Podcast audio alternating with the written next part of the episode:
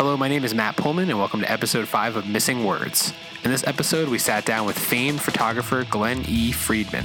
Glenn has created some of the most iconic photographs from the world of skateboarding and music over the last 40 years.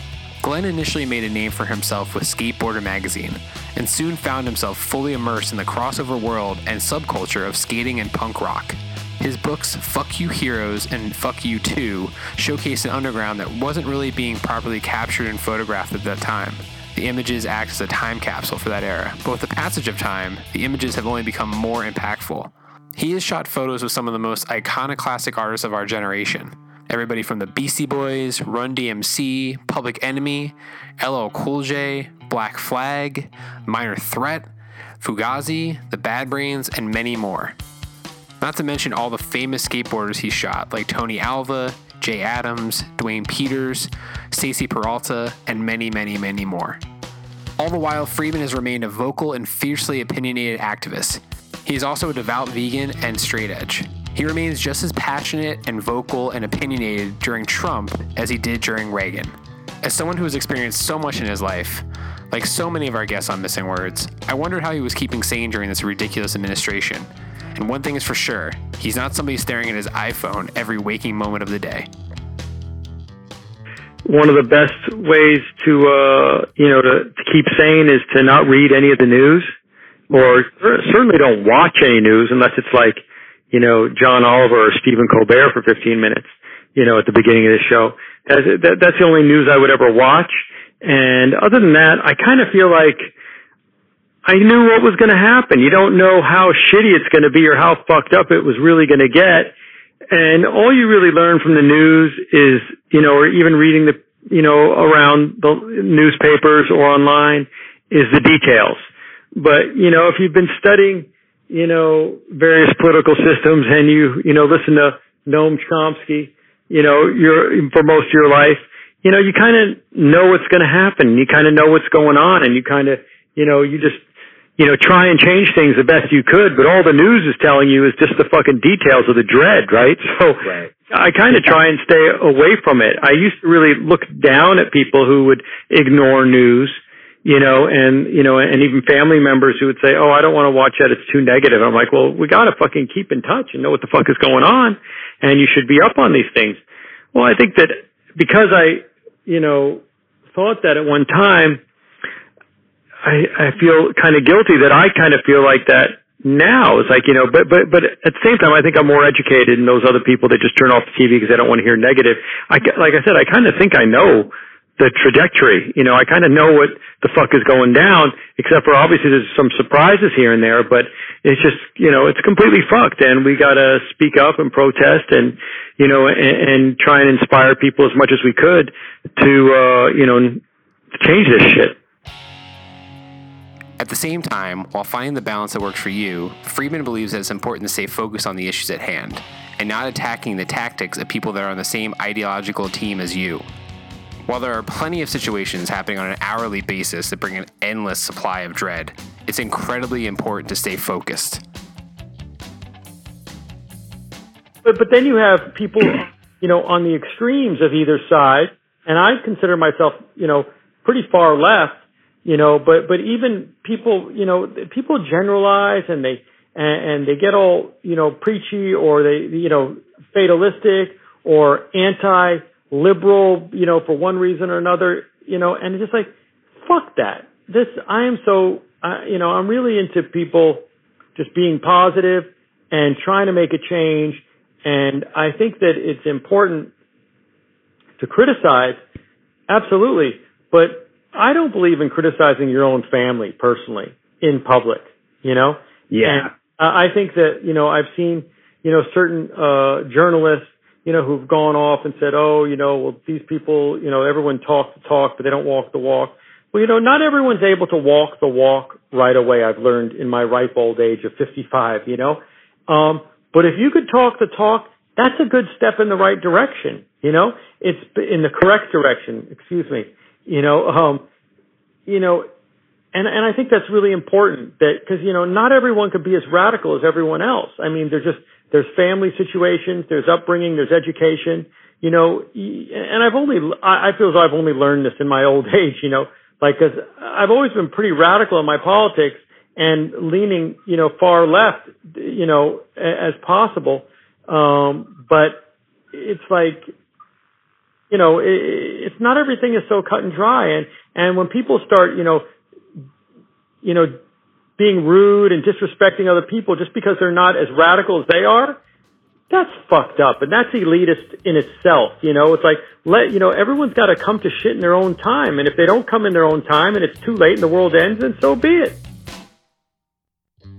At the same time, a line has been drawn in the sand. You don't get to support Alex Jones or Nazis and get a pass. There's an argument for both sides in terms of how to deal with antiquated and racist beliefs, and while Friedman may not be checking Twitter every five minutes, he doesn't believe in being complacent. Don't don't get me wrong. You can yeah. certainly berate Nazis, and you could certainly right. anyone who who stands by the term Republican. You should berate them. They're fucking scumbags and pieces of shit, and you know they're they're either ignorant or greedy. If it was a real dictatorship right now, Colbert would be on. You know, he'd be hung. Um, yeah. It's getting there, and he might be dead one day. I mean, he is really obviously getting under that asshole's skin, you know, or I hope that he is. I mean, I just when you see the things that he says, it's just so it's so it's great. It's entertaining and it's fantastic and it's important that it's being said in public, and I really like that, you know.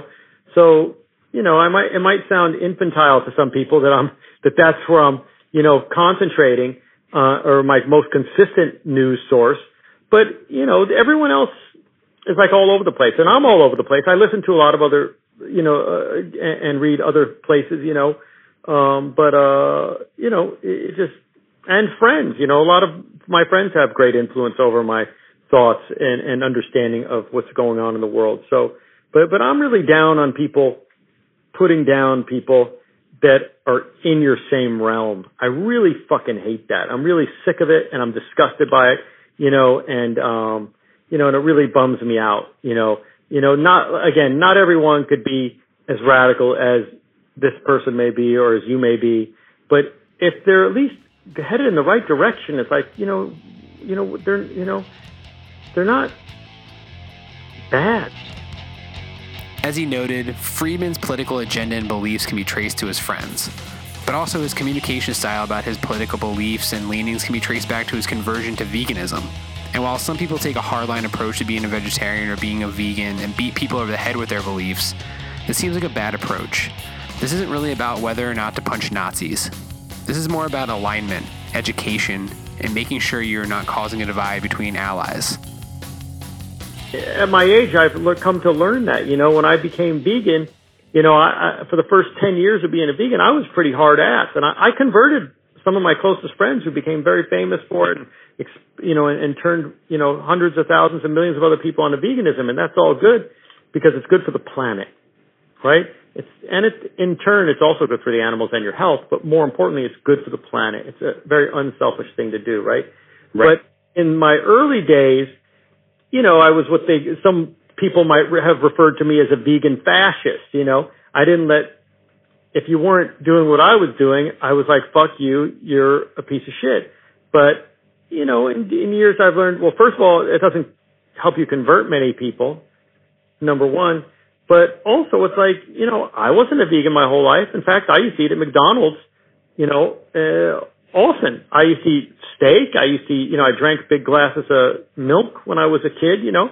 Um, but eventually I learned better, you know, and that's why, you know, I, I was educated. I was turned on to it by, you know, some punk friends and gave me pamphlets and all of a sudden I'm like, wow, this is how it's affecting the world.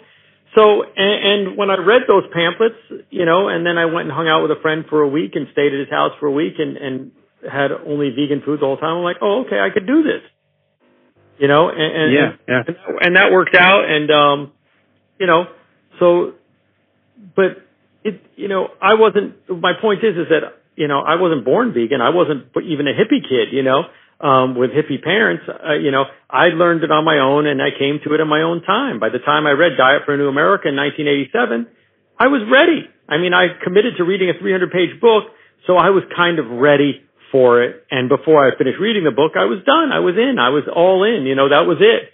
You know, I, I you know, and, and you know, and I, I remember it fondly. And um and and people got to understand people have families, they have different situations, you know.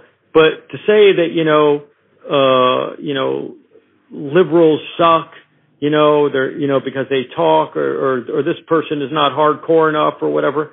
Fuck you too, you know. Fuck that. It's like how could you get down on someone for trying to do good? Okay, they're not doing good enough, but they're not the opposite. And if you think that someone is bad because they're not doing all they can do, but they're just doing what they could do, you're being a little rough and you're not going to get any people to follow you or your intentions very easily, you know?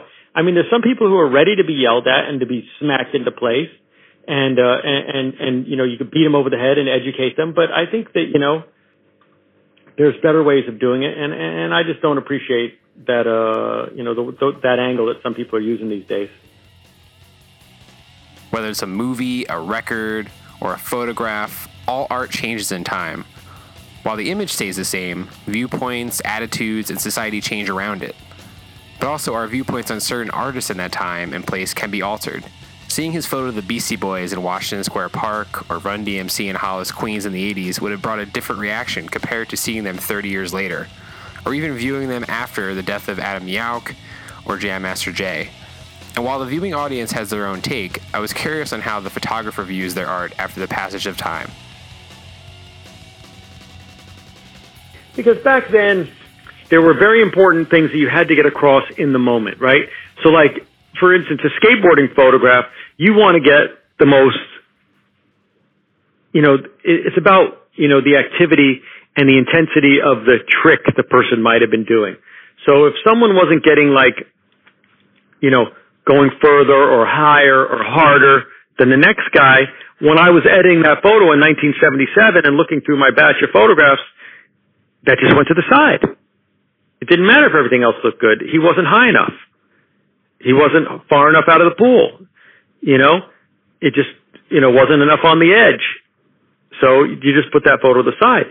30 years later, it's like, who the fuck cares? People are going 10 feet out of the pool now it doesn't, it, it, when you look back on it, then all of a sudden you're just seeing even more of the beauty of the era and the characters.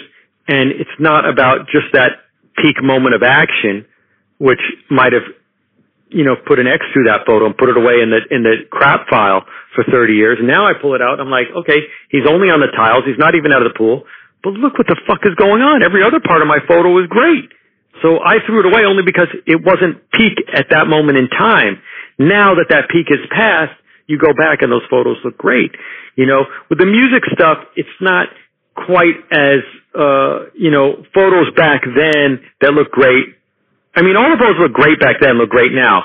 The thing was is that some of the photos that weren't great back then that were skate photos look great now. Like a picture I just posted the other day of Jay Adams, you know, it's like, you know, it wasn't anything incredible. He's riding a shitty little board, but when you look and see all the people in the background, you see the attitude on his face.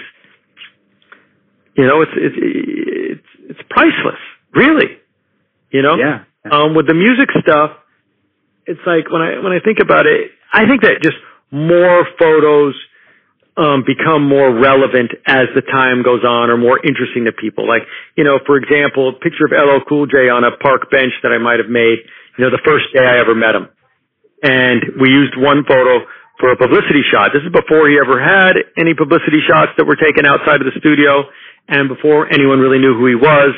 His album hadn't even come out yet. It was his second single just come out. And it was the first day I had met him, quite frankly, but I was already inspired by his records and he was a young kid and I wanted to, you know, shoot his picture. He was probably, you know, a teenager and I was in my early twenties.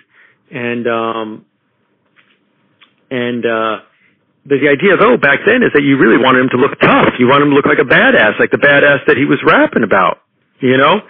So that was a great picture that everyone saw for the last 30 years. Well, come 30 to 35 years later, I look back at the roll and like the whole fucking roll is great. He just happens to look a little young and not so tough.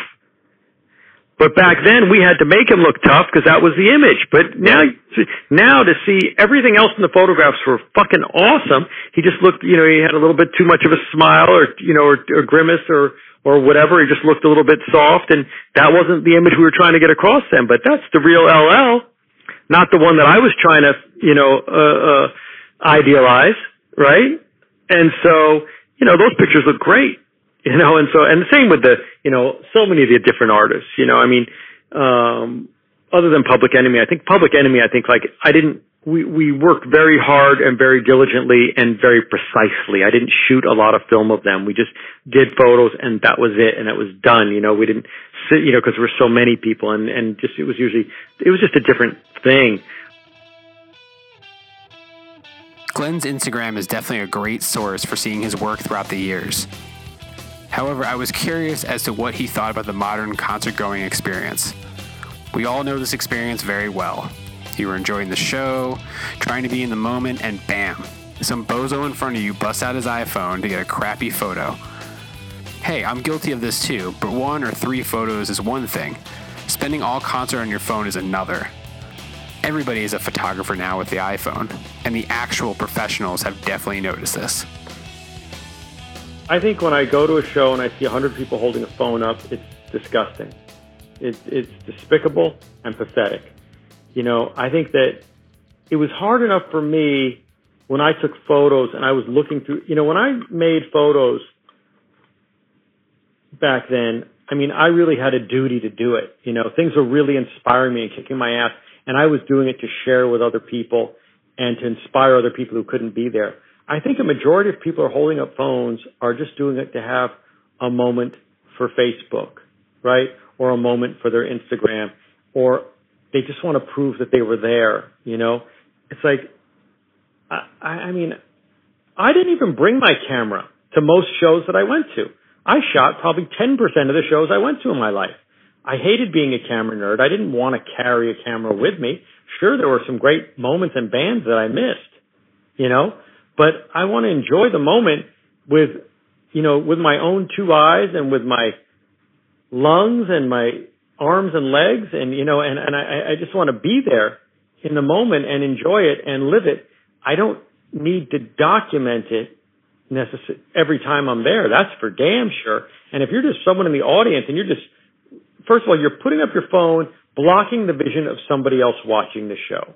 You know, when I made photographs at shows, I wouldn't even, you know, very, very, I would rarely would I like stand up in front of people to make a photograph. You know, I would try and, and if I got in the way of the audience or if I was standing in front of someone in the front row or kneeling in front of someone in the front row, I would do it for a very short period of time. And I would always say, excuse me, do you mind? Excuse, I'm just going to shoot, you know, I'm, uh, pardon me, I'm shooting a photo here for a moment you know, I hope you're okay with that. I'm not going to stay here the whole show, you right. know. And I was very conscious of that. And these people don't give a shit. Everyone's just there. They think they have a camera. I'm taking pictures. Let me do this. You know, and particularly if you have a 35 millimeter camera now, you know, a SLR, whatever they call it now, a, big camera, not just a phone. They think they rule the world. That they can get carte blanche to just get in front of anyone anytime. And I think that's disgusting and pathetic and rude and selfish.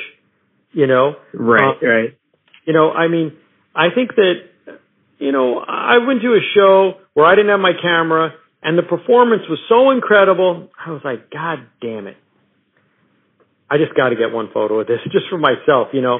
and I and I was so embarrassed, and I pulled I, out yeah. I pulled out my iPod Touch because I didn't have an iPhone until today. By the way, I finally got. I didn't get an iPhone. I got ten years later. I got an iPhone. Uh, someone gave it to me. I only took it because someone offered it to me as a right. gift. Yeah. And because I can give my own flip phone to my son who needed a phone now. He's 10 years old and we wanted to, you know, he needed to call us after school and stuff. So I gave him my old flip phone, which I used until today. um, Amazing. um, but I had an iPod touch. So when I would go to business meetings and at offices, I could, you know, I could check my email when I got on Wi-Fi and stuff like that, you know. So I had the iPod touch with me that night this summer when the makeup was playing down at uh the pier, you know, down at um yeah, the, the waterfront, the yeah, the, yeah. Port. And I mean, it was just such a phenomenal fucking view. I mean, I only took like three pictures, you know, and uh, you know, and, but people were there the whole, you know, because the thing is, if you know, someone else is, you know, that's the other thing is when I was making pictures very often back then. At a lot of gigs, there were no other photographers. No one, not one fucking person in the house taking a picture. And when there were other photographers, okay, so out of 800 people, there was maybe three people or two people making photographs that night, you know? And, you know, but very often there wasn't anyone else, you know? And so it was important especially if I was being inspired to share this with other people. And I had the outlet of Skateboarder Magazine and Action Now, and later on the fanzines of being able to share my perspective with people and, and inspire them and stuff. So, you know, I think making pictures was much more important then. But when you see an audience and half the people are looking at their screens rather than the live person in front of them, it, it kind of it makes it turns my stomach. Yeah. As you may have heard in episodes with Cosmo Vinyl and Vivien Goldman, I am fascinated by what keeps somebody in New York City for all these years. As somebody who spends such a large portion of their life here, what keeps them in the city with all the stress and anxiety and broken train services? And while he's admitted he isn't as active with photography these days, Glenn is still running his business, his livelihood, and raising a family here. What keeps him here in New York City? There's a lot of different levels of why I stay in New York. I've been here, living here, straight on for 30 years now. You know, I moved back during the peak of hip hop, right? I grew up in the, in the tri-state area before I moved to California in second grade. Um, and then came back here for high school, went back there for college, and then came back here before I ever graduated to work with Def Jam real closely, you know. So I've had this relationship for a long time, but back in the mid 80s when I realized when I was coming back and forth between LA and New York, I'm like, why am I going back to LA? I don't like it there. And the people here make me, I feel more at home in New York. That said, I've come to learn that New York is always changing. And it does suck. It is shitty now compared to what it used to be. But you know what? That's just how cities are. Because I'm sure that people in the 50s thought the 60s sucked. And people were living here in the 60s. When the 70s came along, they probably said, damn, this sucks they're really fucking this place up. So I think it's just how shit evolves. You know, it's it, the city is always evolving. At least it's kept some of its character, some of its architecture, unlike places like Los Angeles that have nothing more than five years old, so it seems. Thank you for listening to the fifth episode of Missing Words. I want to thank Glenn Friedman for taking the time to speak with me on the phone. Be sure to follow him on Instagram at Glenn E. Friedman. You can pick up his work and get news about his latest projects with Burning Flags Press at burningflags.com. I want to thank Dischord Records for allowing us to use the music in this episode. And as always, thank you to Bill Schultes for producing this episode. And here comes the usual bit of podcast housekeeping. It would mean the world to us if you could leave a rating for the show. Be sure to subscribe to the podcast via your favorite podcast listening service, and please do not hesitate to send us feedback and suggestions. We have a contact page on missing-words.com, and we'd love to hear from you. We'll be back with episode six of Missing Words soon enough. Thanks for listening.